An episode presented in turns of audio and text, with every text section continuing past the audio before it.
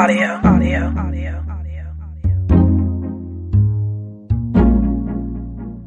Hello, world, and welcome back to another episode of the Let's Talk Audio podcast. Woohoo! On this episode, we have a freelance uh, post production engineer based out of North Carolina. She is also the proud business owner of Command S Apparel. So let's welcome Krista Giamatti. Hello, and welcome to our show. Hello. Thank you for having me. no problem. For those of y'all uh, out there in the world, I literally found her on Instagram. Woke up one day and she liked me on Instagram, and then I researched her and thought, "Hey, this sounds like a great person to interview." So, so uh, this is my first time meeting her, for which I am very excited. And uh, yeah, so Yes. I guess we'll just get on to this interview. So first things first, thank you for being here. And how about you introduce yourself and what do you do in audio? Yeah. Um, so I'm Krista. I'm a freelance post production audio engineer. I specialize in things like dialogue editing, sound design, and sound mixing for broadcast, web, and film. I've worked with some companies, done some stuff for some companies like HBO and National Geographic and PBS. And then I also just recently started a clothing apparel line called Command S Apparel, which is just basically clothing uh, inspired by audio engineering and sound. Once I kind of was looking online and I saw that there wasn't a lot out there for audio engineers to to get in terms of shirts that weren't just like block white lettering that just said audio engineer on it. So I wanted to make something a little different. But yeah, that's kind of what I do. That's awesome. What you don't just love those basic t-shirts that are just like so much fun. God, no. If I saw one more that said sound guy, I was about to throw up. Uh, Which is really funny. So like as a side note to like t-shirts. So my mom is always like trying to be super encouraging. And so uh, she goes to this store called, I don't know if you guys have them in North Carolina. I don't know if anybody else has them or if anybody else has heard of them, but they're called Dirt Cheap. That's the name of it. The name of the store is called Dirt Cheap and it's like consignment shops for stores after they get rid of stuff, right? okay. And so at this store, she found this t-shirt that had like a little skull head on it that had headphones that says, yes, I'm an audio engineer. No, I won't mix your shit for free. yes. also I was like. I understand why you bought me this shirt now. Yes. Um, I totally get it. Cause Yeah. she's always Mhm. having people like come up to her and they're like, Oh, so what do your daughters do? And she, you know, my sister went to school to be a nurse and I went to school and I'm an audio engineer. And people are like, Oh yeah, well, she listened to this and this Right. for free. And my mom's like, Yeah, but she Right, won't do it exactly. for free. Like, Like, she'll listen to it, but for free. you got to pay her. do you get a lot of those like people that meet your parents or your friends or whomever and they're like, Hey, uh, will you do this one thing, but like without me paying? Yeah, my favorite one though that I get is um worked on anything I've ever heard of, and I'm like, oh my god, like I mean I don't know. I'm like, does it matter? I hate that question. Like, I, like, I- like audio engineers don't work on everything in the world. Like, some of us are like more behind the scenes a little bit. Like, you may not have heard of anything we've done. Like, Yeah. That's a really frustrating question. Um, also, like, I love it when you list things that you've done and people are like, I've never heard of that. And you're like, like, okay. I mean, thanks for that information. right. Thank you. I did look up your, cause you have a whole list on your website Yeah. of like, it literally everything that you've ever worked on? Is it just like a summation? Cause it was a very long list. it's not necessarily everything, but it, it's most things. It's for like other people to see, but it, but it's mostly also for me too to keep track of like everything that I've done for certain companies because sometimes I'll forget and I've got so much going on. I'm like, okay, let me just remember. Oh, I did work on this one thing. that was me. So it's it's for me a little bit, but also for other people if they're on my website and they're like, what has this girl done? I mean, you can look it up, but yeah, it's pretty, it's long. It's getting longer. Yeah. I was like going through the list and some of them I knew, like the NFL commercial with Julian. Oh my gosh, he plays for the Cowboys. I forgot his name. yeah, yeah, yeah. I know you're talking about. I forgot I, his name. I'm terrible with sports, but I know which one you're talking about. my family is huge into sports, okay? Like huge into sports. Like every time their team is playing or football is on, they are watching the football. My mom is a huge Cowboys fan and my aunt is huge into the Green Bay Packers, her and her uh, partner. So they both like just constantly like since I was like a small child, football was everything to us, you know. So you like watch it and you're like, oh my goodness, and like win or lose, you know, you. I mean, you. Yeah. I mean, we're not crazy people, you know, like those people who are out there like, you know, going bad sports, but like it is definitely like Yeah, yeah, one yeah. of those like family tradition things. Okay, so also something that I was reading on your website, or just something that I found out about you Right. and Yeah. Yeah. googling you, is that first off, I listened to your album on Spotify. Oh, really? Uh, the stories through Stories through sound. Yeah. Sound. Yeah, I was like, wait, what's the last word? Same as my blog. I, I always like really like that phrase. And so I was like, I really like the concept of it. Like, uh, like sound is part of that telling story process. And so I kept using it for a lot of things. Maybe I've overused it now, but oh well. No, I don't think so. I mean, all of my stuff stems from Beats in a Bottle, right? Like yeah. Such a cool name. everything is Beats in a Bottle, this, Beats in a Bottle, that. And I'm like, nah, you can never overuse it. It's fine. just, just, just keep going with it. I feel like once you find like a name or a phrase or a thing that really resonates with you, then just keep using it. I don't understand why people are like, oh, it's got to be different. Yeah.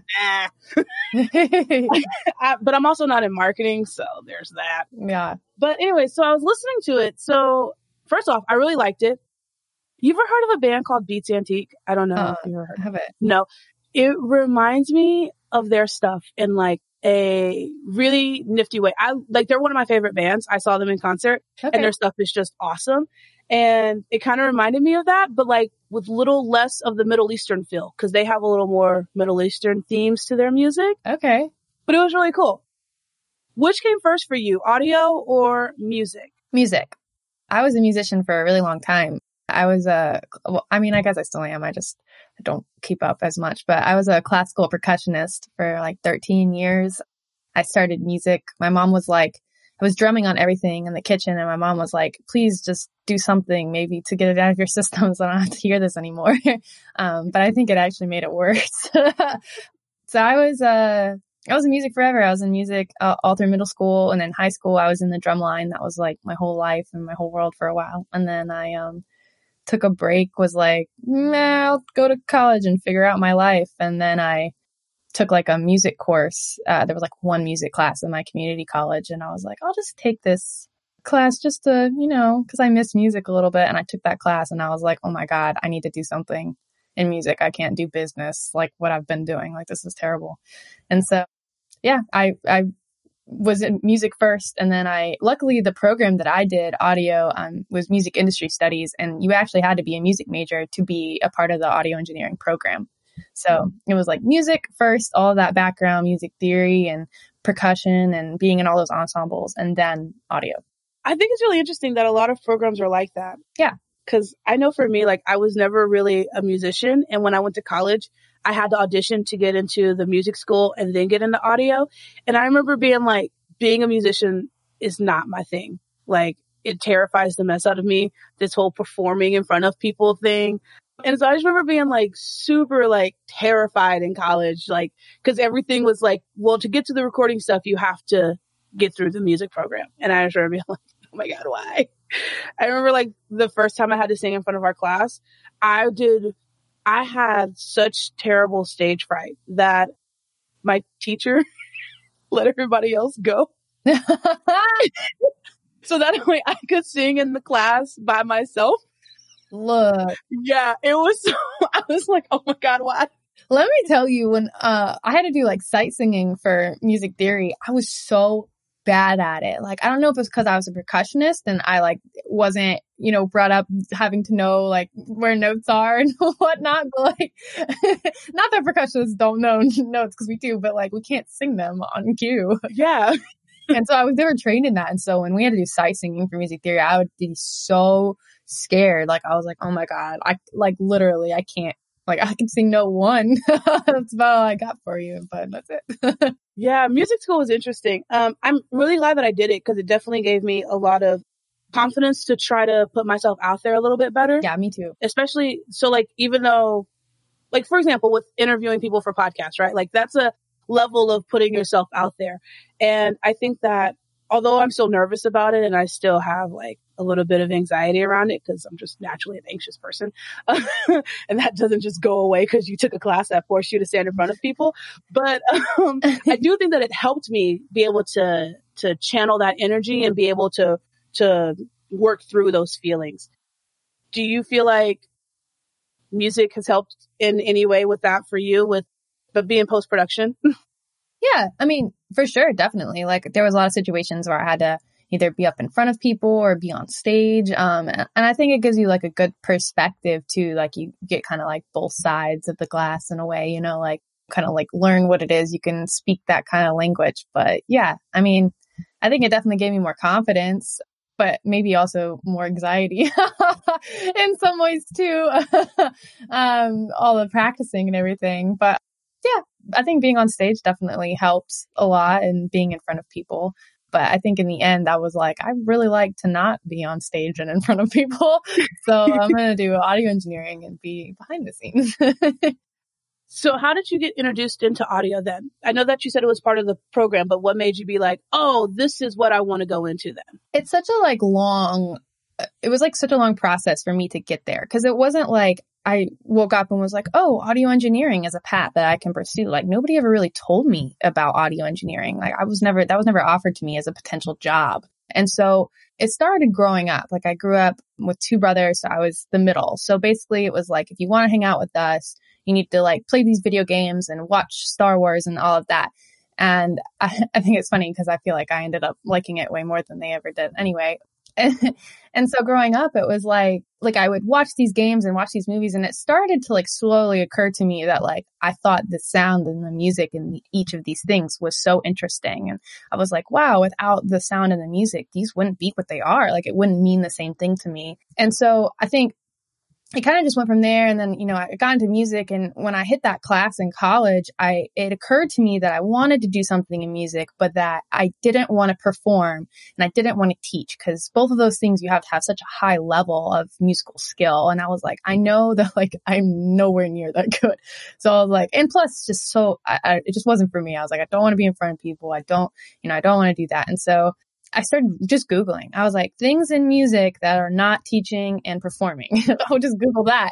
like, you know, like what can I do that is not that, but still in music? And I started to pop up like, you know, music production, audio engineering. And I was like, what is audio engineering? Like, that sounds cool. And, and so I started looking into it. And so when I got to my program, like I knew I wanted to be in audio, but I didn't really know what it all entailed. Like I knew it had to do with music. I knew that like you like it required that kind of skill set and knowledge but that you were also like in a studio setting like i knew all of that. But i distinctly remember like going to my first workshop for audio because i came in at a weird semester. So i had i was a music major but i wasn't a recording major yet. I had to like wait a semester because i was a transfer student. So i was going to these workshops in the meantime before i was officially a student.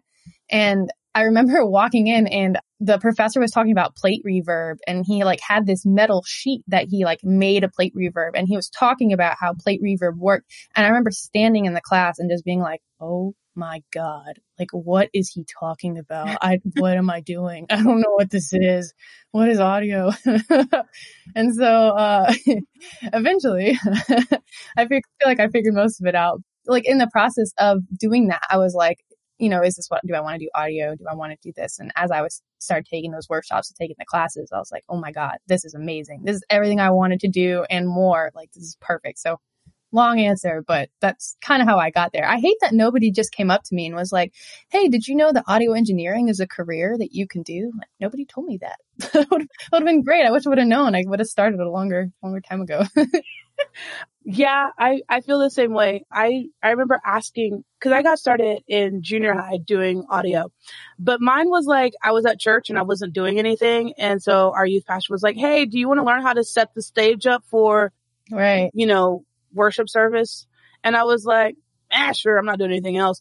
And so, but I didn't know that there was like terminology for any of it. And then when I started asking, cause I did this for youth group, right? And then you have like main church. And so I started asking the guys who do audio for the main church how they get into it. Like, how do you, like, first off, what is this job called? and right. they were like, oh, well, uh, it's called audio engineering. And I was like, oh, cool. Okay. Now I have a name. And then asking them how they went about doing it, best advice, and I mean this sarcastically, was, oh, you know, you just go out and buy some equipment and you just do it. My God. Wait, what? what does that even mean? I, I hate that. like, no.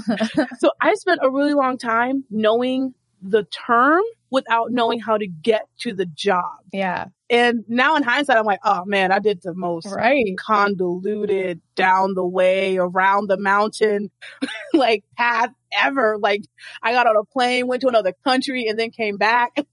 I feel like that that's true for a lot of people in audio. Like it's a it's a weird a, a weird career, I guess, and that like especially I feel like for women, like no one is like you should do audio engineering and presents it like as a career path. It's like nurse or accountant, um, Sure. teacher. Yeah, I got Look, I don't want to teach anybody. yeah, I was like, I don't want, I can't, I, I can barely, I can't even be in front of people. I can't imagine being in front of like younger people. Like, God. but, um, yeah, I- I feel like a lot, a lot of people I've talked to have been like, I went some weird roundabout, like, way to get to this career path. It wasn't ever just like, you should do this audio career for the most part. So it's interesting. I think also though it helps develop character. I mean, I do wish I would have gotten a little better guidance beforehand. Like that is something that I really wish I had had because I really tried to find that Yeah. and I couldn't ever really get anyone to give me any solid answers or any clear cut like defined anything. Like there was just nothing. And I do wish that I had that, but I also think that in going the convoluted path that it Yeah. caused me to develop so other skills that ultimately ended up helping me. Yeah, I, I, I mean, I, I agree. I feel like it did for me for sure. Like, I, like, I, I think I learned a lot of like, like, even just like the like perseverance aspect of it. Like to be in audio, you have to just like keep going keep going keep going. And since like we kind of found our own paths and like kept going through that whole thing, it was like the intro to the rest of our careers. Yeah, I think so. I think it's great. Man. Okay. So speaking of things that are like convoluted paths, um, I'm not good with segues yet. I haven't learned that skill. Just so you know, like I, I try so hard because I watch people interview other people and they have the best segues. And I'm like, how do they do this? I haven't learned it. No, it's just awkward and weird. It's just me asking you a different question that had nothing to do with anything we were just talking about. And it's fine. we're going to hope that it's fine. so, okay, with that, okay, so on Instagram, I, I feel like such a stalker. it's totally fine. Totally fine. I know, but it feels weird. You have I'm, to. You're interviewing. I'm, I've never been like a super social media person, and I'm not like like a lot of people like Google celebrities. I'm not googling anybody. I don't Yeah. care what people do in their personal lives. I don't really know, so it feels weird to me to like search people on purpose. Yeah. But anyways, yeah. So I was on Instagram and I saw that you use iZotope RX7. And I have been like wanting that. Well, now that they have RX8 out, I'm like, oh my God, I really want it. What are like some like must have plugins slash what is your workflow that you have? RX7 Advanced. I use it in every single session. I'm not even kidding. The first thing I do is I load all of my files in and then I start my dialogue editing and immediately I'm boop, 7 Connect right in every dialogue file. I do it every time. I, it's the best purchase. I say this all the time to people if I'm talking about audio stuff, but like it's the best purchase I ever made because I know it's expensive. It's like when I bought it, it was like 800 bucks or something like that. But like the best 800 bucks I spent, I would do it again, hands down. Of all the purchases I've made, I love that one. I use like every single thing in it. Dialogue Isolate is an amazing tool and everyone should use it in dialogue. Throwing down the, the real, the real hints here. I use it for everything. So yes, RX7 Advanced. Uh, that's my number one. And I use like some other like Waves plugins and things like pretty consistently. There's this other plugin that I talked about too. It's called the Maag EQ4. I think it's by Plugin Alliance or something like that. It's this really, really great EQ plugin that has this, um, has like, like little gain knobs for each band, but then it has this little band called an air band and it, it adds this like, it's like a high, it's like a high frequency kind of thing, but it's not really just like like a, a filter necessarily. It just adds this kind of like really pretty air quality to it that sounds really nice. So it's really great on dialogue for me. I'm sure it would be great for music, vocals, and things like that. I don't do much of that anymore. Yeah, those two things I use pretty much all the time. yeah, uh, I uh, I had the Neutron Elements plugin, and that one was really cool. I like that one. Got it on sale, so woohoo! Didn't cost as much. But now I'm like researching more because yeah. I was primarily in live sound. So I didn't have a ton of like plugins at the house or like audio equipment like at home because right. I really need it. you don't need it as much. Yeah. so like, you know, I mean, you have like microphones and like cables and stuff, but it's not like you don't have like plugins just chilling. I mean, some people probably do. I don't know. Yeah, for sure. Everybody else's situation. But for me, I just didn't really have that. And so going into this this podcast, I was like, I need to up my game with the DAW situation. And so uh, I started researching and everyone I everyone I was reading about or any of the podcasts that I listened to I say that like there's so many podcasts. I listen to like four audio dedicated podcasts. Okay. and out of those four, at some point it never ceases to fail that somebody talked about the iZotope plugins. And I was just like, this just means I have to save my money. Yes. it's amazing. I feel like it's magic. Like I don't even I can't even think about how those algorithms probably work to get out some of the things that I get out. Like I've gotten out the weirdest things before. Like sirens and helicopters and, and trains and door slams and, and pops and clicks and everything. Like it, it's amazing. I, I say it all the time. I'm like, it's magic. I don't know. like it's, it makes it better. Makes yeah. everything better. So I'm I'm really looking forward to to maybe someday having that because you know money. yeah, it is expensive. It took me forever. I, it was like one of those like save up and then cry a little when you saw the money leave your bank account. But for anybody that's like on the fence right now about getting it, like you should get it. It it sucks for like a second when you see the eight hundred dollars leave, but then when you're using it and for like I feel like I've one hundred percent made my money back 10 times, a million times. Like I, I've been able to take on projects that I wouldn't have been able to say yes to, you know, people handing me like horrible audio and being like, what can you do to make this sound like presentable? And, and if I didn't have that program, I would not have been able to do hardly anything to it. So get your money back for sure. Um, I definitely felt like my heart broke when I had to buy my computer. Oh, yeah, same. When I was, I, I bought, I bought a Mac and I was like, I saved up and I even got mine refurbished and it still hurt my feelings. I, I remember like debating on returning it for like a solid two weeks. I was like, I, want all the money. Yeah, me too. Me too. I would do the same thing. Oh my God. I worked so many like, because back when I got this computer, I was still working like a, like a day job. Like I wasn't just a freelance audio producer. And so I I worked so many. I remember being like, oh, overtime hours, I'll take it. Like, I need to get this computer. Like, you want me to work 60 hours this week? I will do that because I want this Mac really bad. And so I worked so much. And when I finally got it, I like walked home or drove home and I was like, oh my God, like, I should return this. It's so much money. but again, it's like the, the Mac and iZotope are like the two things that even though it hurt me when I bought them, like I do not regret it at all. Like it has saved me. I was working on like a, a little MacBook and it was terrible. I couldn't do anything. And so I have an iMac now and it's much better now. I can do stuff. I can work. Yeah. So like, okay. So I have two computers because right. I don't know why we all insist that we need two computers, but hey, you know, whatever. And so I have the iMac, but mine is like super old. I got like it was refurbished when I bought it, but it's like late 2013 model, and it's still kicking. So I was like, ah, like I don't need to upgrade that yet. and then I have a it's the Surface Book 2. And the only reason, okay, so I'm not gonna say the only reason, but one of the reasons why I bought it is because it is detachable. So it can either be a tablet or it can be a laptop and it's touchscreen and you can use the pen with it. And I really wanted something that if I wasn't at home, I could use to edit the podcast. Right. And so I was like, this just makes sense. So I went out and bought it and that broke my heart too. Cause I was like, oh my God, why? There's something about spending a large amount of money, even though you're investing in yourself, that just feels weird sometimes. Yeah.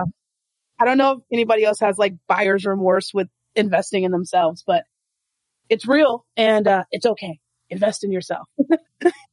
Yeah, yeah, it hurts. yeah. Every time I have to convince myself, like, oh, I need this plugin. Like, I really do. I have to buy it. It's $50. Dang it. All right. Well, I guess I'm buying the plugin. Then I feel bad about it for like 10 seconds. And then I use it in the session and I'm like, oh, it was worth it. Um, okay, so just to backtrack right quick, um, you said before that you, before you became a freelance full time, you were doing other things. Yeah. So what did that process look like for you to become full time? Because I know a lot of people are still kind of either they're in the beginning of that stage of transitioning or they're trying to figure out how to go from working, you know, at, I don't want to say McDonald's because not everybody works at McDonald's, but you know, working a standard job to transitioning to freelancing and having that. yeah, I had kind of a unique, uh, perspective, maybe like a, a slightly lucky one too. I didn't mean, mean it to work out this way, but I basically I graduated from college and I did an internship in Raleigh, North Carolina, and I did that internship and then I was like, well, you know, I need to get I guess an apartment here. I need to get like another job. And so through like a series of events, I ended up getting a job at a music store. So I worked in the pro audio department. And my thought process when I got the job was like, well, I've never worked sales before, but like if I do this, I'm sure I will learn a lot about audio equipment and, you know, the technical sides of things. So I'm going to have to answer questions and, you know, talk to people about how to get stuff working. And, you know, and then like also I get discounts on gear. So that'll be great. I can slowly build up my, my recording stuff. And so I, I worked there for like two or two and a half years, something like that. When I was there, I started you know, I did get to talk to people and I got to talk about the technical side and it was great. I was learning a lot actually because people would come in with like the most obscure things like, how do I go out of this into this and through this to do this? And I'm like, oh God, I have to come up with a way to make this work.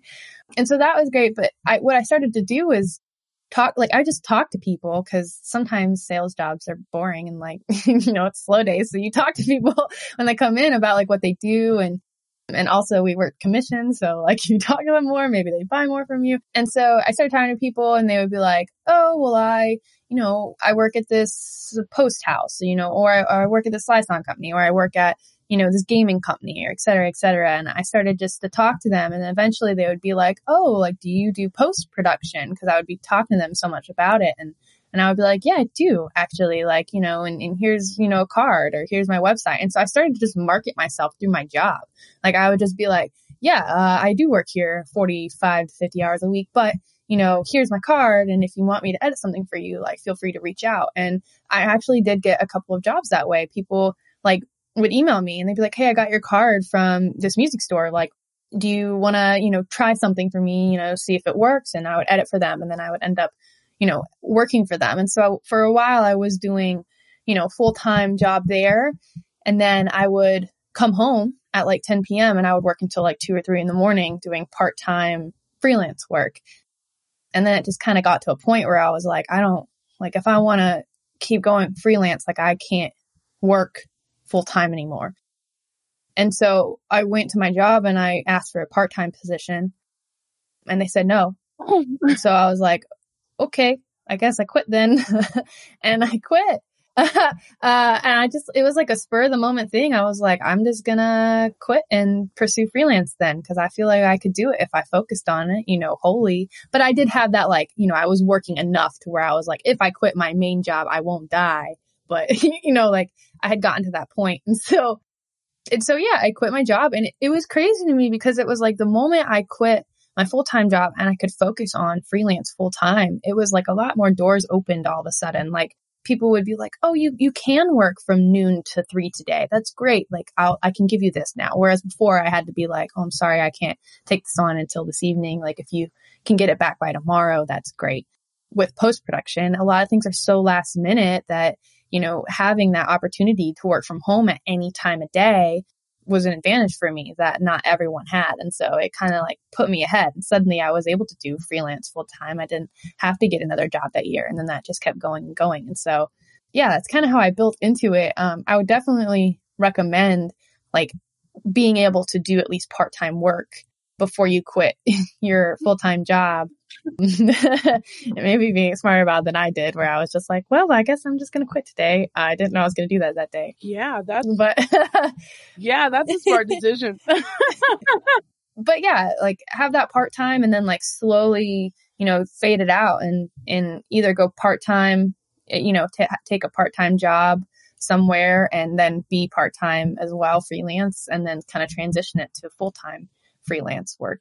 I know for me at least, when I had to make the transition, and I, I wouldn't even say I'm completely in the transition because I also still do like random other things, but I would definitely say that most of my income comes from audio. And so I know that like a lot of people always ask me like I would do like panels and stuff like that for, you know, college kids or whatever. That's amazing. It's like I'm so much older than them. they treat me like I'm so wise. I'm like, I don't know about all that. Yeah, recently I had to give like a thing for my college too, like a Zoom thing, and I would, like people were asking me for advice. And I'm like, oh my god, I have not graduated that long ago. Like I feel like I can't really answer.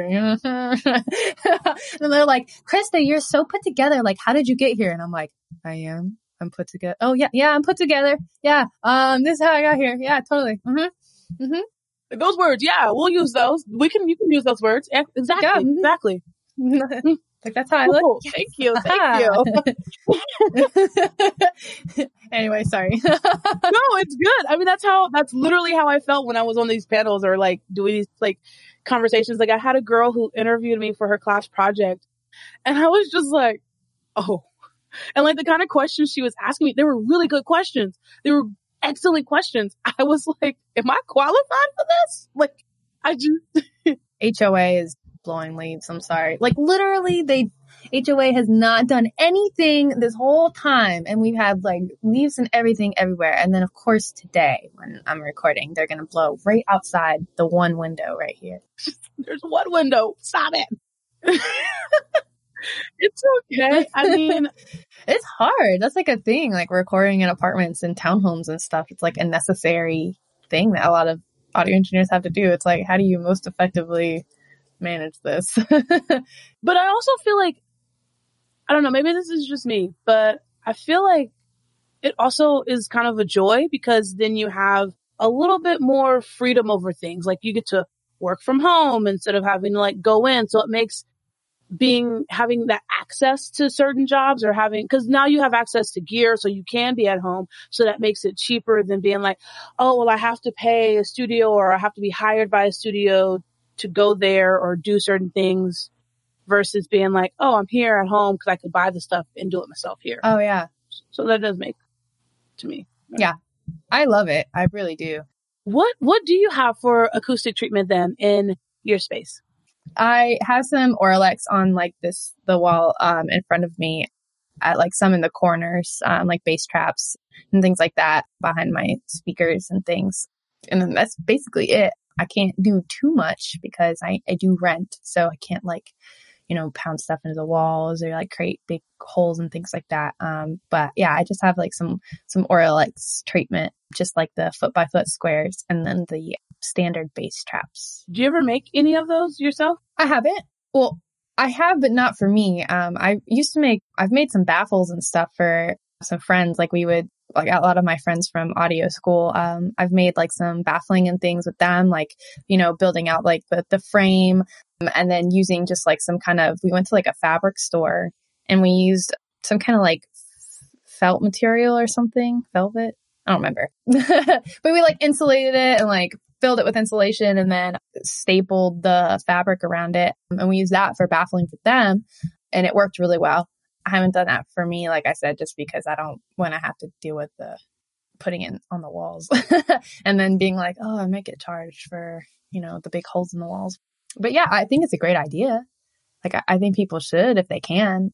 I think it works really well. Uh, you just have to like be careful, like what materials you're using and, you know, how much you're insulating it and things like that. I uh I made some for my apartment, which was because I had this genius idea, and I was like, I'm gonna make a YouTube channel. But um, but one of the things that I was thinking about was uh making those, and I did make them. They they exist in my apartment, and they're awesome. The only thing was is that then I rearranged my apartment.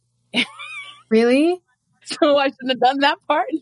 And so then it didn't quite work the way I had, a, I had planned for them to work because I moved all the stuff around.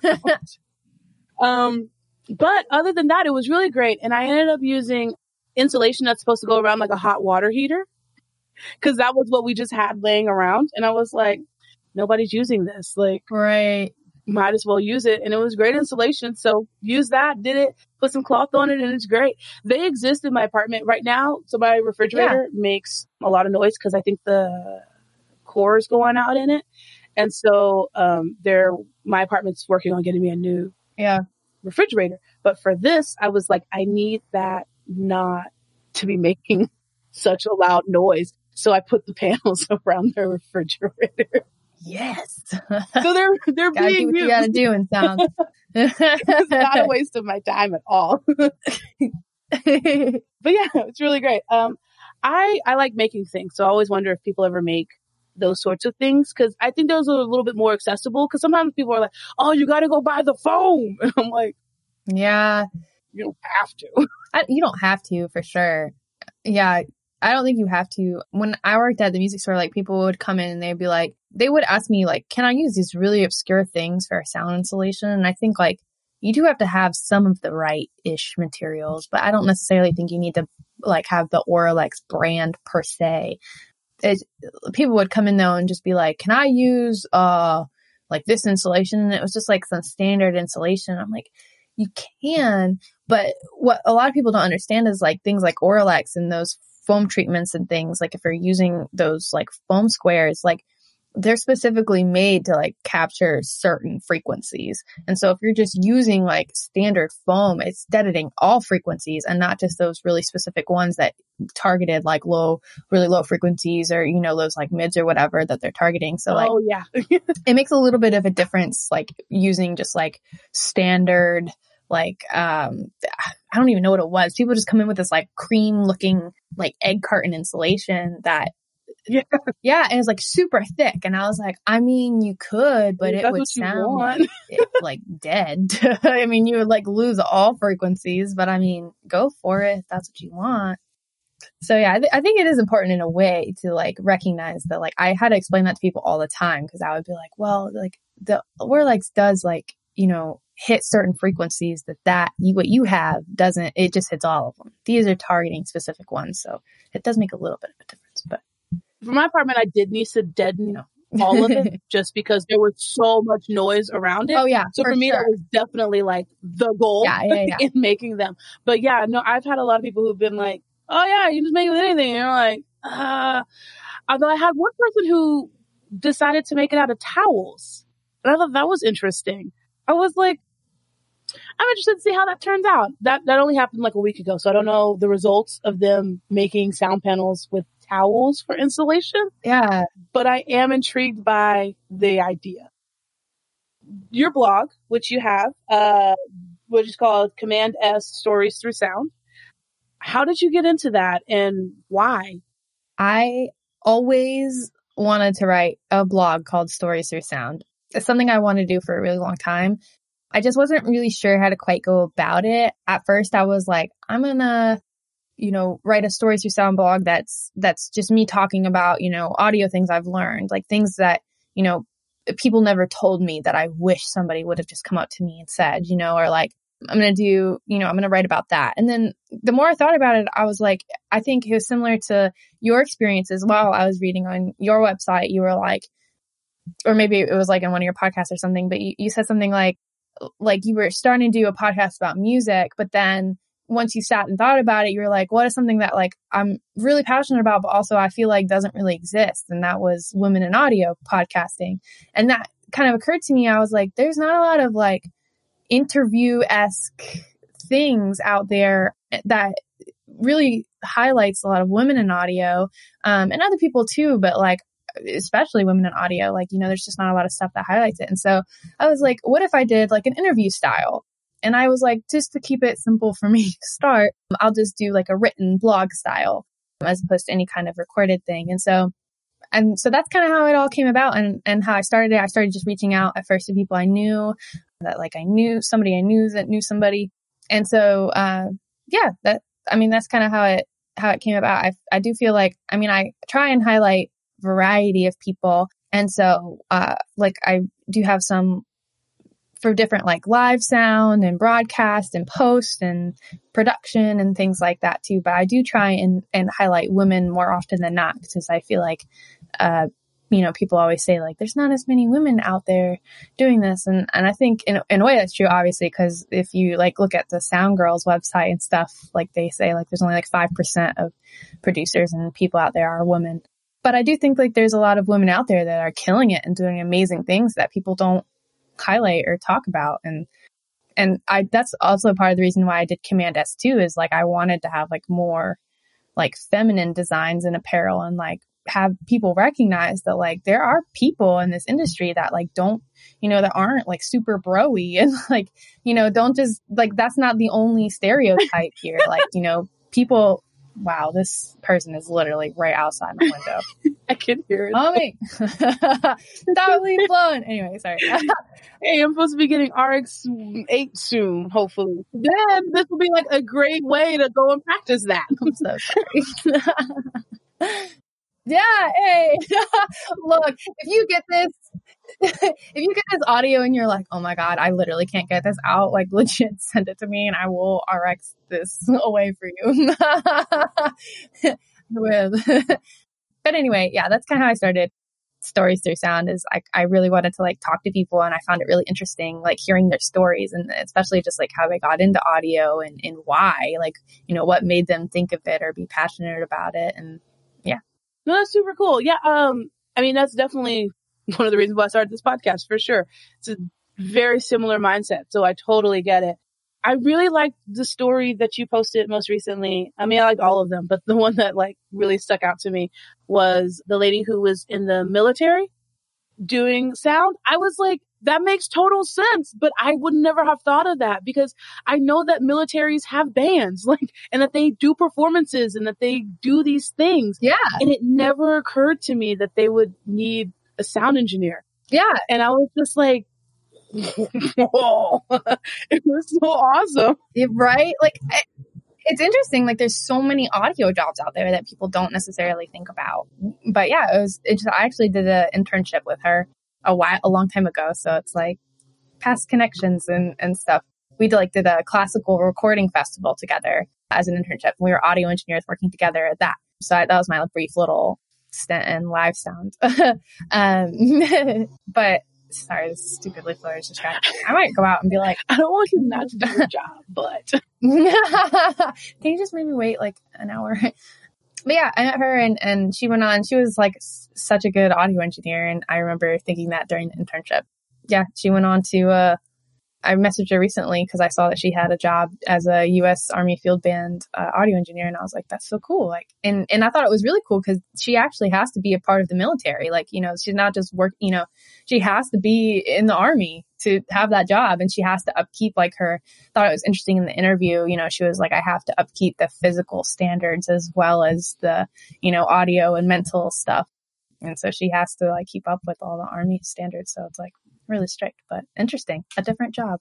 I thought that story, I thought her story was very fascinating, especially as somebody who has a lot of family members who did go into the military. That was definitely like a fascinating story. I was just like, yeah, yeah, that makes sense. Cause a lot of times, like, you know, people think, oh, they'll just get like a contract, they'll contract it out. Cause there are a lot of people who are contracted out by the military Yeah. and that's very real. But the fact that as a sound engineer with her job and what all she's doing, I was just like fascinated. I was like, I need, I need you to talk more about this Yeah. because that was just really cool. So, uh, just fun fact, uh, world out there, you should go check out her blog, uh, Command S Stories Through Sound because those stories, I think there's like six of them. yeah, something something Sure. like that. I've done Mm, I don't remember the exact number. Um, Anyways, the point is, it's awesome. Go read it. yes. It's it's a readable Yes. blog. um, which actually leads me to a question. So how do you interview them? Do you just like send them an email or is it like a live thing and you type it up later? Like how does that work? so I just send them like I, I come up with like I kind of do what you do. Uh, I like look them up, see, like look them up on Instagram, kind of like see what their interests are and like you know a little bit about their background, and then I basically send them Like I reach out to them, like, you know, would you want to answer some questions go on this blog? And then I send them email with the questions, like numbered. And I'm, and I basically just say like, you know, feel free to answer however you choose, whether it's long or short or, you know, what you want to add. Feel free to elaborate if you want. If you don't, like, depending on how much time you have, like, go for it. And so then they'll just e- email me back the answers. And then at that point, I'll just create the blog post and add their answers in for them. Um, and usually I do like a summary of like their bio that I'll send to them and, you know, just be like, let me know if this is a good bio for you, if you want like to add anything or, you know, if I messed up something terrible or whatever. but yeah, I just emailed them, uh, and they emailed me back their responses. It's, it's actually been really cool. Like it, it's like a more simplified interview way to do it. And I like it because it's like a, like, it's like a more readable thing. So, you know, like people could read some of it and then like go back if they wanted to later. I feel like too, I try and make it kind of short and quick so people can just kind of like get that highlight and then, you know, maybe later I can go back and, you know, ask them to talk more about their experiences and things like that. Yeah. But yeah. Are you are you like naturally a writer then? Is that how like why blogging like struck a chord with you? Because I know for me, I'm naturally a talker. I just like talking. Yeah. I so I'm naturally like very introverted and so I feel like I'm not necessarily a, a huge talker. but I have been told that like I I kind of gravitate towards writing. I've never like thought about it like personally, but like, oh yeah, I am a writer. But every time I do write something, people are like, oh, like you're like you're, you're good at writing. Like you should do writing. Like I recently wrote like a sound design breakdown that's supposed to be posted on like a, a website soon, but we'll see on the VW spot that I did for the Atlas Cross Sport advertisement, which I think is on my website too. But yeah, I wrote like this whole sound design breakdown and I, I, sent it to like my mentor and I was like, you know, is this garbage? Like, or is this like something that would be okay to present myself as? And he was like, no, this is great. Like, you're a good writer. I was like, I am. I mean, okay. so I, I never thought about it. People do tend to tell me that. And I think because I'm naturally more introverted, I, I, I do prefer writing. And so, yeah, I would say maybe I am more uh, a writer. okay, you just mentioned that you had a mentor. So, like, how did you go about getting one of those? I know a lot of people who they get out there and they're like, I really could use a mentor. I really want a mentor. How do I find a mentor? So, how did you go through the process of actually getting one then? This is like the worst answer, and I'm sure people are going to be so mad at me for saying this, but it was honestly complete and sheer luck. I this guy messaged me on LinkedIn. That's literally what happened. He messaged me on LinkedIn and he was like, some, I didn't know him. And he was like, Hey, do you want to, uh, edit sound for, uh, do you want to do a test run for me and edit sound for this commercial? And like I had been burned before. And so I was like, sorry, I don't work for free. And that was my response. I was like, sorry, I don't work for free. And luckily, like he was nice. and he was like, I'll pay you for the test run if you want to do it. If you want to do it, like I'll pay, I'll pay you. And I was like, well, okay, then sure. I mean, if you're going to pay me, that's fine. And so he like sent me this like commercial and was like, do sound design for this. And so I did sound design for it and I sent it back to him and he called me and was like, I really like how you did this. Like I'm looking for somebody to help me with, you know, some of the stuff that I'm taking on. Like, would you maybe want to you know, like learn from me or, you know, take on some of this work. And I, at the time I was still working full time at, um, music store, but I was like, yeah. So I, um, I sent a thing. He called me. He was like, I really like, you know, the way you sound designed. And he even was like, uh, are you a musician? Cause it sounds like, you know, the way you sound design flows kind of like how a musician writes. And I was like, yes, actually I am. And, and he was like, you know, do you want to take on some stuff for me? And I was like, yeah that would be great. And he started sending stuff for me and he, and it just kind of turned into like this mentor relationship where he, you know, would call me, he, and he still does, like call me like once a week and he's like, you know, have you seen this? Like, you know, try this in your session this time, you know, uh, you know, put this here, see, see how this sounds, play with this this week. It's like, like in a way, kind of like having homework, but it's, it's really cool. And it's like, if you can get a mentor, I so, so highly recommend it. And even though like kind of how I got it was complete luck, like you know, reach out to people because like I think people are more willing to help than people think they are. a lot of the times. And a lot of times when I have reached out to people with questions, like people have been more than happy to respond. And so I think people do want to like take on apprentices and, and, and mentor them and help if they can more than people would think they would. But I so recommend having that mentor relationship because without like him kind of coaching me on certain things, like even for me, it was my organization. Like I was so bad at organizing how I organize things. You know, like I was terrible about my templates and you know my the the way I had my stems bounced out and the way I labeled things and how I had my invoices and everything. I was terrible. I mean, nobody had coached me on that stuff. And so I was just like you know, like having him be like, "Why do you do it that way?" And I was like, "I don't I don't know." And him be like, "Have you thought about doing it a different way?" And just having that extra voice to be like, you know, you know, maybe think about something else. And then it kind of led me to realize like, oh my God, like this is the dumbest, like why, why am I making my life so much more difficult with this? And, and if you just took a, if I just took a second to come up with like an organization method or like a way to have a template, it would make my life so much easier. And so he's, he's been there for me for that. And, you know, he's coached me with mixing and, and, you know, just using different plugins and things to achieve that. So if you can get a mentor, I highly recommend that you get one. And if you don't have one or you like don't know how to get one, like reach out to people and, mm-hmm. and just ask and be like, are you willing to take on, or at least just, you know, maybe have a once a week Zoom call or anything, just that even to chat and, and ask questions about, you know, how you invoice or how you set up your template or, you know, any of those things. Cause it, it changed so much for me. And, it, I think it made me a much better post production engineer. I don't think I would have been near as far as I am now if it wasn't for him. So, yeah, that's really cool. Man, I love happy, happy uh, coincidences like that. Those are always kind of the best. Like, yeah, you just like wake up one day and you're like, I don't know, this person just said something, and then all of a sudden it was a thing, and you were like, ah, like, yeah. People ask me a lot, like, I get a lot of questions like, how do you feel about doing free work? And I always like go back to that story in my mind. And I'm like, if I would have refused him, because even when he offered to pay me, like it wasn't a lot of money, but like if I would have refused him in that moment, like I would have not worked on all, a lot of the things I've done because a lot of the bigger projects that I've worked on were connections from him. And so it's like, if I would have said, you know, no, I absolutely won't do this work for you or, or, or anything like that. So it's like such a gray area because it's like, I do believe you shouldn't work for free, but at the same time, you kind of have to like look at what's presented before you and be like, is this something that could help me later on? Like, is this a mutual connection? Like if a video editor is asking you to, to do sound for them and they're like, well, I can't pay you a lot, then you need to come back with like, well, what, like if you can't pay me with money like what can i get out of this? You know like would you be able to edit something for me in the future? Or like are you a potential connection that is going to help me a lot you know going forward or anything like that? And if any of those things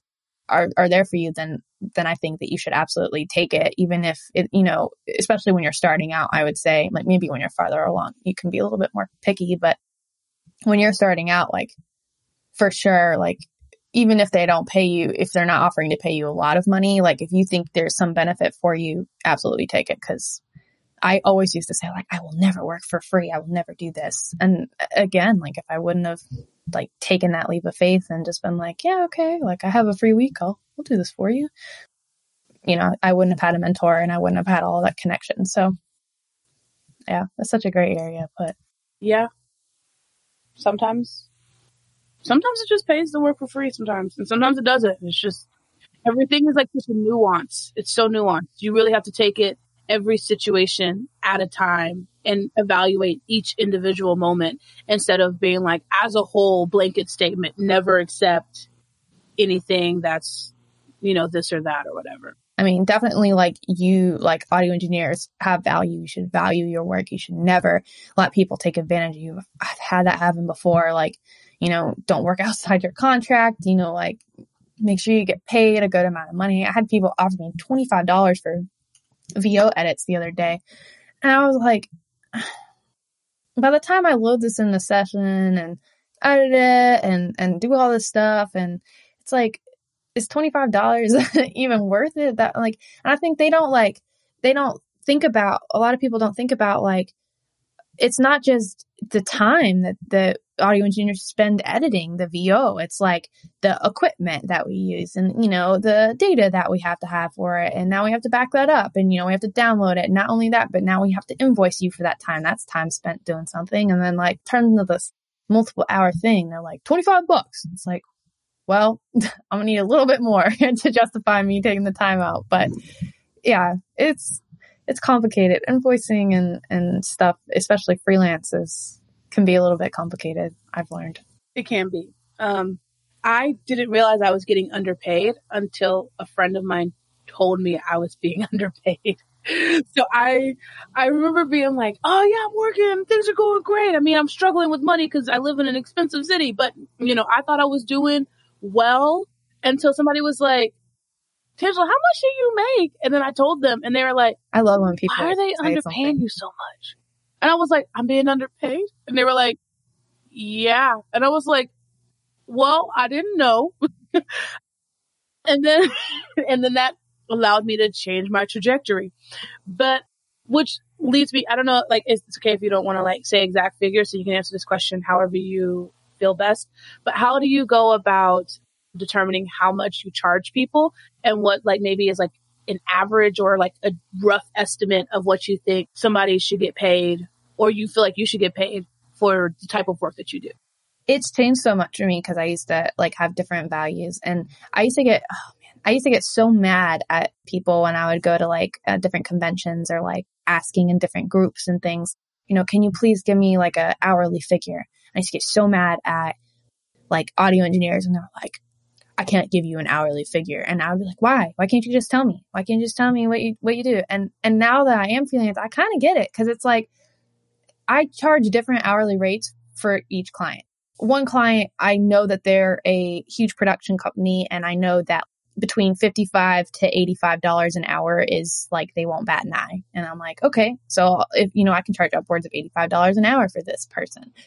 But then like Yeah, of course. another company, I know they're more of a startup company and they're just starting out in the few couple years and you know they're really trying to grow and and I want to be that audio engineer that grows with them cuz like I find their work fun and I like to edit it and so I'll be like I'll do yours for 45 an hour.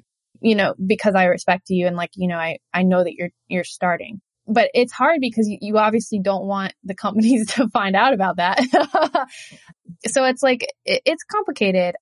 But I would say like don't ever take anything less than like thirty dollars an hour for you know stuff that you're doing. I mean, God, that that's pretty low budget. You better be like friends with them or really like them or just you know trust that they're a startup in some way. You know, each situation is different, and that's why it's so hard for audio engineers to answer that question like how much per project. It's like, well, it depends on the scope of the project, what exactly I'm doing, you know, how long it's going to take me uh, you know, are they a startup company? You know, you know, how can we budget this? You know, it, it is kind of like a, it's like an up in the air thing. But, you know, I have been told by my mentor and, and just personal experience too is like, if you're working out of New York or California, $100 an hour is pretty standard. Like most people won't bat an eye at $100 an hour. If you're working with from either working out of New York or California or you're working, you know, remote from New York or California, like you're getting sent work from that area, like a hundred dollars an hour is not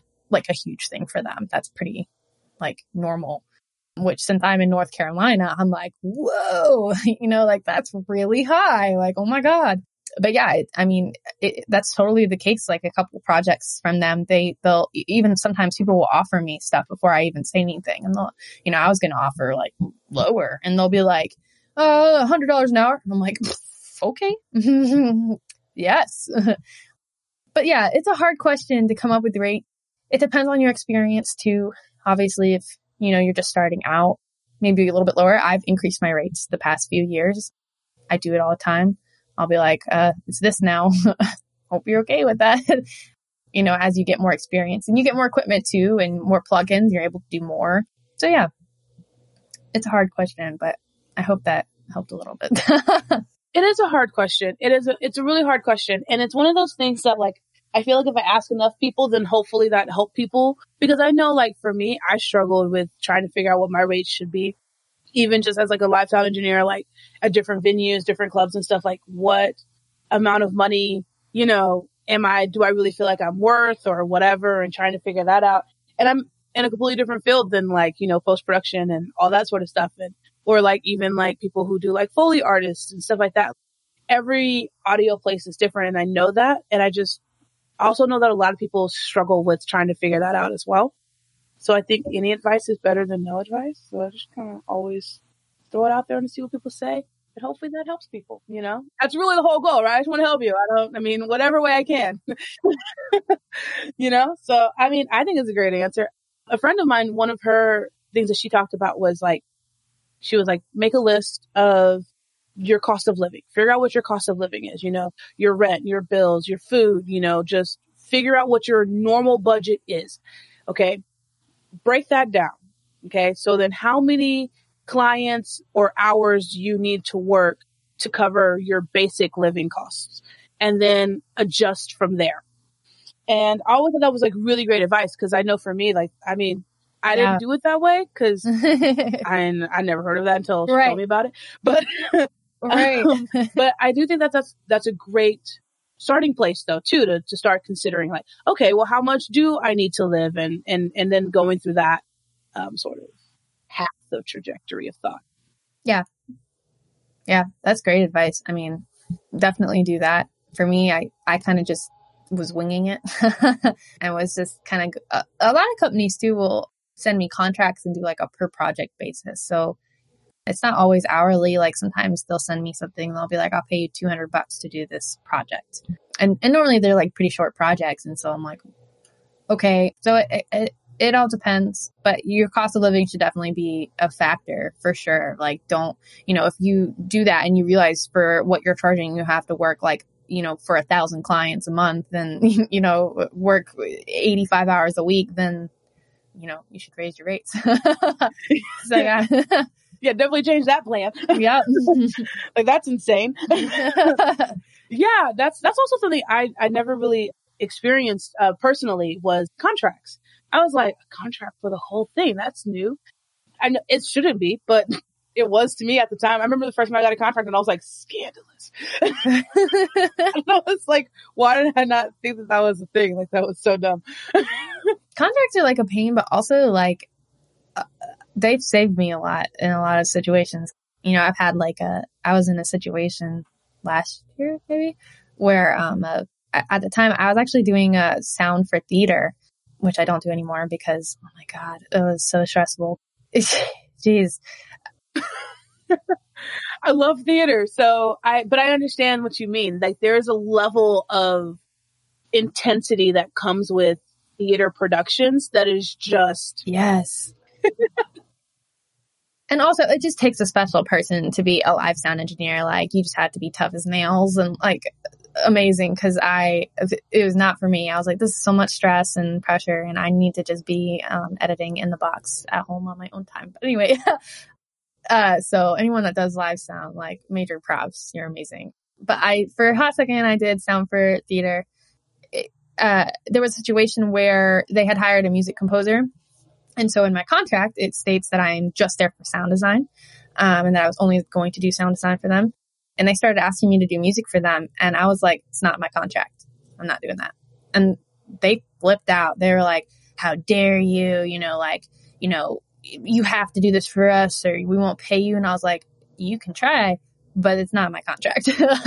yeah. so I was like, so it's not in there. And, you know, the producer for the whole, you know, the whole production like came, came to me and was like, I, I don't know what the director is saying, but you're absolutely right. It's not in the contract and we, we will pay you. Like, you know, you don't have to do this music, like, cause we have a contract. And I was like, yes.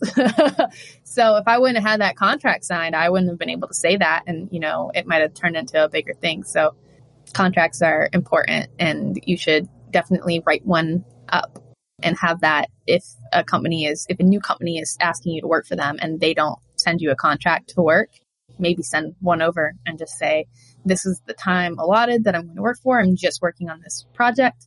You know, it's, it's five minutes long or whatever it is, you know, so that way if they then are like, well, I'm going to send you this other five minute video, I'll be like, nope. If that's the case, then I'm going to have to revise my contract and we're going to have to add another, you know, payment onto there for the next five minute video. So yeah, I don't think directors like intentionally try to take advantage of audio engineers. I just think that like sometimes they don't necessarily know exactly what it entails. And so they'll just, and, and two, like you, people have to know, like directors are stressed too. Like a lot of times that's their baby, you know, like they, they want to get it done. They want it to be perfect. So they're not thinking about like all these extra things, you know, they're just like audio, do this, get it done, do it exactly how I need. And so not the like, so like definitely not talking crap on the directors because like, you know, they, they're stressed too, but you know, you do have to stick up for yourself and be like, Hey, I need more money if you want me to do this. Cause no. Yeah. My first contract was when I did a theater gig and it was it was it was it was weird because I never had a contract before. But in hindsight, I realized that that was kind of stupid and that I should have had contracts. So, how do you like? Where do you get like a template, I guess, for your contracts, or how do you go about writing them? Because I know a lot of people don't they don't know how to write those sort of things. I know that for me, I didn't.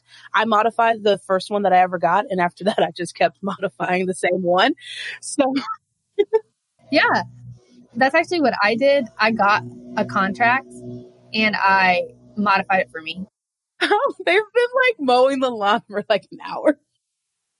But it is a, a perk of working freelance is like a lot of times you get to set your own hours. Not always because uh, sometimes you get like, can you do this now? Or like, you know, uh, I need this ASAP kind of thing. And, and then you're kind of at their beck and call. But, you know, a lot of times it's like, can you, can you do this uh, you know, in the next day. And so you can be like, ah, I can start at, you know, 1 p.m. if I want to, and then I'll just, you know, work later or whatever, you know, or earlier. So working at Bass Concert Hall here in Austin, you know, we'd have like these load in for theater productions, right? Cause we did, we did a lot of, of the Broadway tours that road shows that would happen.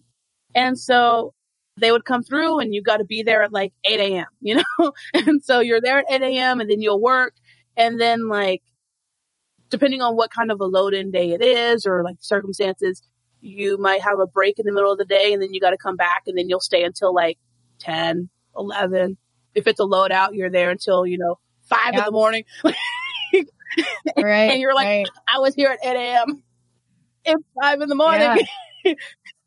I do remember that when I worked live sound. Like when I worked at classical festival, we would be up at like seven in the morning setting up mics and stuff. And then we would be there till like after midnight breaking down. And I was like, oh my God, I don't, I don't know if I want to do live sound. like, this is really hard. but yeah, it's a lot of work. People don't realize like they just see live sound and they're like, oh, during the show. And you're like, yeah, but before the show, you have to set up. And then after the show, you have to break down. so it's like, that's a lot of work. Yeah, it is a lot of work, but I, I've always really enjoyed it, but also because I like people. And so being around people was always great for me. Like I was like, always thrived being able to like talk with people and chat and just be around humans in general. Gotta love that extroverted tendencies of me. I feel, I say tendencies because I, I can have those moments where I'm like, no, there's, there's no humans today. We're, we're sitting in the house in silence. Like just, um, okay, so back to my tablet of questions. okay. You have also an apparel business, uh, good old Command S. You've mentioned it several times now. First off, the business you you started that business what pretty recently, right? Like within like the last year? Yeah, last few months, I think. Yeah, definitely this it was after this year had started, March or April. So yeah, something like that. so you're like, pandemic, I'm not doing anything.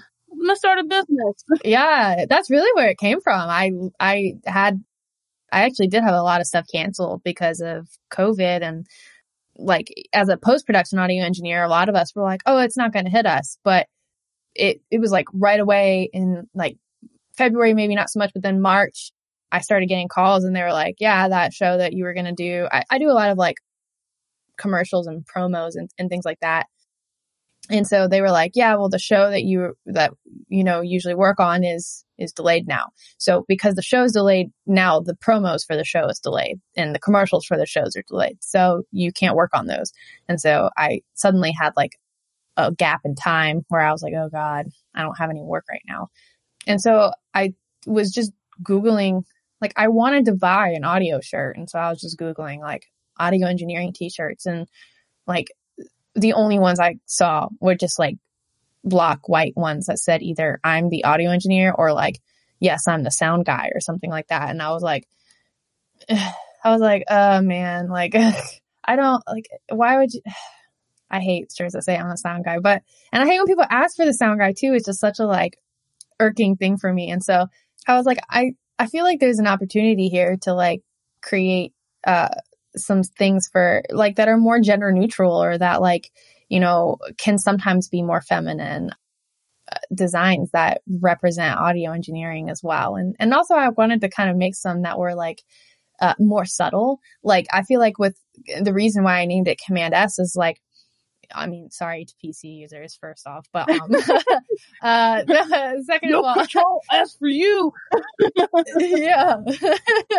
um, but I, I was like, you know, it's kind of like a subtle thing. Like if you aren't in either editing or sound or, or something like that, you might not think about what Command S is as, as much, you know? So it's kind of like, like a subtle, like, oh, Command S. Oh, you must, you know, work in either computers or editing or something like that. Cause you know that means save, you know, like, so, and you know, that's one of the key commands that you press the most often. And so it, I wanted to be more subtle and like with the, like the bouquet of cables design, like I, I was like, you know, it, it's flowers, but like if you look at it, you know, you recognize the cables. You're like, you know, I know DB25, I know, you know, this little TRS or whatever. So it's like, I wanted to make like more subtle designs that you maybe had to be in the the you know career or, just know it or you know have it be your hobby or be passionate about it or whatever but you kind of had to know what the pictures meant um, to get it and so i just started like thinking of them and then I it just like more and more kept coming to me and I was like, oh my gosh, oh my gosh, oh my gosh, oh my gosh, I have so many ideas. And then,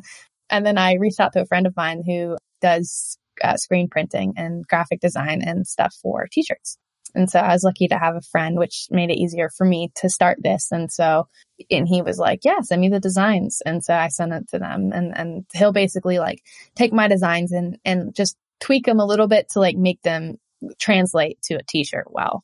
But yeah. That's super cool. So like, is there, are there any parallels between, I guess, basically owning two totally different businesses, but also two very similar businesses? Or do you feel like there's not very many parallels between running and owning two different types of businesses? I think for sure, yeah. I think for me, the most like uh, crazy parallel that I've seen, especially this year, is the social media aspect of things, like running the social media for both things. I think before this year, I, I, never really put a lot of social, like I wasn't really into social media as much. And I never really advertised, you know, Krista Giamatti sound as much on social media. Just, I was just like, you know, working or, you know, doing, I wasn't thinking about it. And then as I started Command S and I started, you know, doing that on social media, I was like, oh, I should probably do that for my sound business too. that probably would help me. yeah, I started like connecting with more people on on there. So I think like the the social media aspect, I think there is like a, a big parallel in terms of like you have to figure out like how to advertise yourself in a way. And I th- I think for me, it's like I'm trying to find that balance for both of them because I, I do have like kind of a silly personality a lot of the times. And I, I like to be goofy and, and joke. And so with Command S, like I, I, I kind of want to be a little bit more silly with it sometimes, but I don't know if people will like uh, either understand my sense of humor or like get where I'm coming from. Um, and I also want to have that same kind of feeling with Chris Giamatti Sound because I, you know, it's my natural personality. Like I'm, you know, that's just, you know, how I am is like I, I'd like to like have fun, but still get the job done. And so I think there is kind of like a parallel.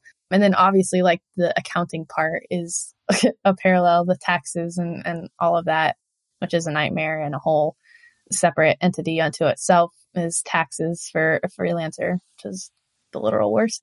They're so bad. Oh my gosh. People don't realize it's like a headache and you get taxed so much, so much by the government. So yeah, taxes are awful.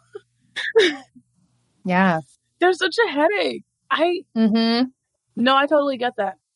I also under, I relate to the, to the marketing thing for sure. Cause I, as a, was, I was not out here posting about my life all the time. Like I'm not I know that I grew up in the social media age and I am part of that generation where social media is everything. And so I'm not, I realize that I am not part of the normal group of people of my age group. Okay. Cause they are like all of my friends are always taking selfies and pictures of their food and everything has to do with something to go on the internet. And I'm like, oh, I should have taken a picture of that today. That would have actually been a really good post like three days later, you know, like, and so I'm just, I'm not naturally good at it. But in starting the podcast, I realized I was like, I really need to get better at this. I need to start learning more about yeah search engine optimization. And so I'm so bad at that. Who cared about that before now, you know? You're right. Yeah. But like if you want your website to show up, for the longest my website wouldn't pop up because I didn't know I had to optimize my website. Right. And so I learned a lot about that aspect of things and like key terms and tagging. And I was like, what are these things? Yeah. But- I, There's a lot. yeah. when I like made the website for Command S, it was like, you know, you can sell on Instagram and Facebook. It, it took me like two days to get my shop on Facebook and Instagram. 'Cause I, I was like, I'll have to figure this out now. Like, Yes. how does this work? And you have, you know, submit an application to get on Facebook, to get on Instagram. Then you have to get approved that your shop is real and you're not like stealing from somebody. And then like, you know, you have to connect it to your store and then, you know, make sure your products show up appropriately. And it was just like, oh my gosh, like I didn't know all of this was a thing. So the marketing aspect of it is insane. now I get why people hire like, uh, you know, social media people or like marketing people just for them. I never got it. I was like, you can just do that yourself. It's so stupid. No, now I understand why. Like, you need that. Like, how, I mean, I can barely keep up. I, I was trying to do, you know, stories you sound blogs every week. Uh, It was just hard to keep up. So I get why people hire like media, social media marketing and things like that experts. I think it's worth it 100% now. I feel okay. So this is the thing that I learned throughout this whole process, um, for me at least, is that I feel like social media people are also kind of like the sound engineers of the marketing world. You just, you're like, why do I need to pay somebody to do that when I can do it myself? And a lot of people are like, why do I pay a sound engineer if I can do it myself? And you're like, nice. And then they learn that lesson as to why they actually need a sound engineer. And I feel like that was like my moment with social media marketing SEO people. Like now I know why people hire people go into like those very specific niches and why they actually exist. I always kind of thought they were a con too. I was like, Yes. I could write some stuff. And then I was like, no, I shouldn't. I, I, I think it took me like, Yes. cause I had to, so I had a friend of mine build me a base for my website and then I had to fill everything else in for myself. Yeah. So she came up with the design of it and like Yeah. color scheme and all that sort of stuff. But all of the words, all of the like placements of pictures and all that sort of stuff, I did a lot of that on my own. And so then I was like, oh, okay, well, I'll just go ahead and publish it the way it is. And then she was like, did you do any of these other things? And I was like, no. She's like, you shouldn't have posted that yet. so then I had to go back and learn about all of that, you know, and, and learn about writing these paragraphs that are not on the page itself, but in the page. oh yeah. I don't know. They're called like SEO descriptions for like your website page. Oh, I was asking you about parallels and then we were talking about taxes and then we were like, Taxes are horrible. taxes suck. Oh, you're talking about your website too. Um, like how it was laid out. Did you use Squarespace or anything, or was it like a actual website build? Oh, right. um, well, Oh yeah. I, it's based in Wix, Okay. but it was an actual website build. 'Cause, uh, my friend who did my website, she is a graphic designer, and so that's Oh. what she does. She builds websites, and so that's so it's an actual website build, but it was also like Right. based in something that I could use. Because she was like, "What do you want it to be building? And I was like, "Uh, the thing that's going to make it easiest for me to deal with it." She was like, "Yeah, okay." I always find it interesting seeing like who who uses what for their for their different things because um What do you use? Like, did you uh did you pay somebody or did you just do it yourself? I made mine through my like Chris G My Sound is Squarespace. I made that, and then Command S I'm using Shopify right now. Um, heard of them recently. Um, they're good. They're just really expensive. So it's kind of annoying. They did like a free trial for when COVID started for like three months free, which was cool. They're a little bit expensive, but it's not bad. It's like not as much customization as Squarespace is, but it's okay. I feel like there's so many like nuances to each of these different types of websites that you're just kind of like, hey, choose one. I mean, yeah. Meh. You know, like I just Yeah. I think Wix is definitely the easiest to like move stuff around and, and put stuff in for sure. Having used a couple of different ones, I feel like Wix is for sure, like ease of use wise is easiest. Yeah, I think WordPress is definitely the hardest. I like WordPress though. I'm not going to lie. I do like WordPress. Mm-hmm. I was messing with somebody else's website and uh, they had WordPress and I really liked it because it it allowed for you to have a lot more customization put into stuff that like Wix or just didn't really let me do because they're like, well, this is our built-in, you know, sort of format, which is why Wix is so easy to use. But you know, pulling off of my old MySpace days, uh, when you had to write Oh code. my gosh, yes, MySpace. Back when we were I miss MySpace. writing code ourselves, you know, Yeah. MySpace And Tumblr too. You gotta write code for and Tumblr. Xanga. Did you ever have Xanga? I didn't have Xanga. I had Tumblr and MySpace and that was, that was the life back in the day. I had Xanga, but like we had Xanga, but we weren't like using it like we were supposed to. Also, I had Xanga when I was like in elementary school. Don't get social media when you're elementary school. Just what word to the You wise. see, I I didn't. I didn't even. I wasn't even on like Facebook or. I mean, I, I had MySpace, I guess, but I wasn't really on social media until like after high school.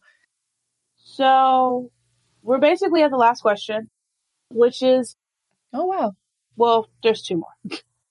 As of right now, because I mean, with the Rona, but also outside of the Rona, I imagine that one is always trying to improve themselves. So, what are some ways, I guess, that you are trying to improve yourself in all of your different businesses? Because I mean, there's are there technically three, or is it just two? Two.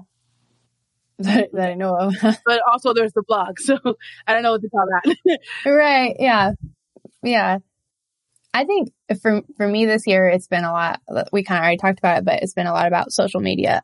I've been really trying to work on that this year because I didn't ever really put a lot of time into it. And this year, it's been a little bit more important. I feel like with the pandemic, a lot more people are online and remote based. So I think uh, for me going forward, it's definitely a marketing thing, uh, learning about marketing and how to promote in the most effective way, especially with Command S. That's kind of a learn as I go experience. So hopefully I can improve upon that this year. But yeah, uh, I think for the most part that, and I mean, I'm, I'm always like trying new audio things and, and growing in that way, but it's more of like an experimental thing. At some point you get to that level where you're just like, like, you know, everything I do is not necessarily like the industry standard, but it's like just something different, you know? So how to get your like mixes to stand out and like, you know, how to get people to want your audio over, you know, somebody else's mix. Yeah, I think the key thing for me is social media and marketing this next year for sure. and then I guess lastly, no, that question doesn't make sense. I was like, wait, I had to think about. I've read that and then I was like, that doesn't make any sense. I don't even know what I was trying to ask. Failure.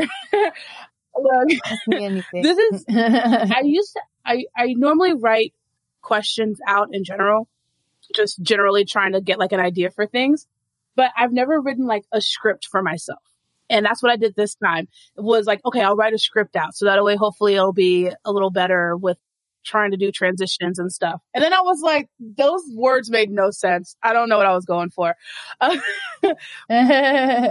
what are some ways, I guess, in which, you know, you've been affected being a woman in audio? oh man, I could go on that for a while. My my first internship was like a nightmare um as a woman in audio, and I think I never really like fully understood the implications behind everything until that internship. Like it was strange. Like I luckily I went to a school where where I had a professor who was extremely supportive about that kind of thing and, you know, would crack down on any kind of like sexism in the classroom and things like that. And then, so when I got to this internship, I was totally unprepared for like the kind of stereotypes that came associated with everything. And I think a lot of times it's, in my experience, it's been like men not really being comfortable being in a room with a woman and either like mentoring that woman or like teaching them or, or, you know, like trying to explain things to them.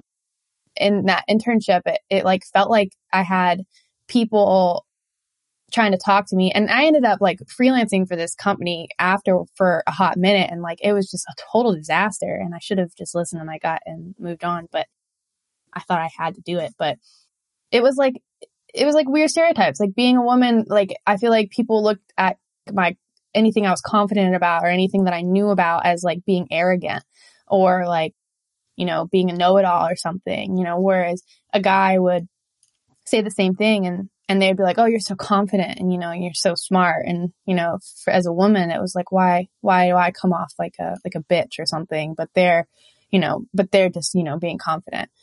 So it was like a, it was like a strange experience. And I didn't even know that like I was being affected as a woman in audio until after that whole experience. And I looked back on it and I was like, wow, that, that only happened to me because I was a woman. Like had I, you know, I, I watched the same thing happen to somebody else and, you know, it, it didn't happen and it didn't play out the same way. And so I think eh, in a lot of situations, it's like you have to figure out how to like deal with things in the workplace as a woman that you never have to think about as a man like people talking inappropriately or like, you know, how do you react when people come up and ask for a sound guy? You know, it's, or like, you know, they call you sweetheart or, you know, try and make a comment about you. Like it, it's hard. Like you gotta deal with those things as a woman in the industry that you don't have to. Like I'm sure guys don't have to fend off. I mean, I don't know. I won't make a blanket statement, but in my experience, guys don't have to fend off like weird, creepy flirty questions in their workplace DMs, you know, as much as women do. And so I think being a woman in audio, like we are, you know, in the minority group of, you know, there's only 5% of us or however much Soundgirl says. So, you know, I'm glad that's building. Like I'm glad that there are podcasts now that talk about all the women in audio and, and highlight everyone because it, like it is hard. I, I do feel like women are definitely affected. People ask me that all the time. Like, you know, like, do you feel like there are, like there's sexism in the industry? And, you know, I have, I see some women on Facebook or like in different groups and they're like, oh, uh, I've never experienced sexism. Like, I think that's a myth. And I'm like, well, you're lucky. like, I don't know where you've been living, but, um, where I've been living, uh, has 100% been a thing. And so, yeah, I think it's, it's just been like a, a work harder thing, like a, a prove yourself more thing. Being a woman, like you have to like definitely know what you're talking about. I never experienced it more than when I was working at the music store though. Music store hit me that people don't understand that women are audio engineers. That was like, I never, even in my internship, it wasn't as bad as the music store. It was terrible. I'd have people come in and make jokes to me and like be like, you're, you don't know what you're talking about. Or can I talk to somebody with actual experience? And I'm like sitting here with my degree, my bachelor's degree and like years of recording. And I'm like, you're like, you're looking for me. Thank you. yeah. yeah. Like, hello. I don't know. It, it's a hard question because I mean, it, it's definitely different. Like it, being a man in the audio industry is different from being a woman in the audio industry. And I wish it wasn't that way. You know, I wish it was just being in the audio industry. But I do feel like we have like a different set of challenges that we have to kind of overcome and we have to, I think, know a little bit more and push a little bit harder. Um, it's just, it's just like one of those things, you know? Yeah. I have a two part question. Yes. Might be a little weird, but I don't know.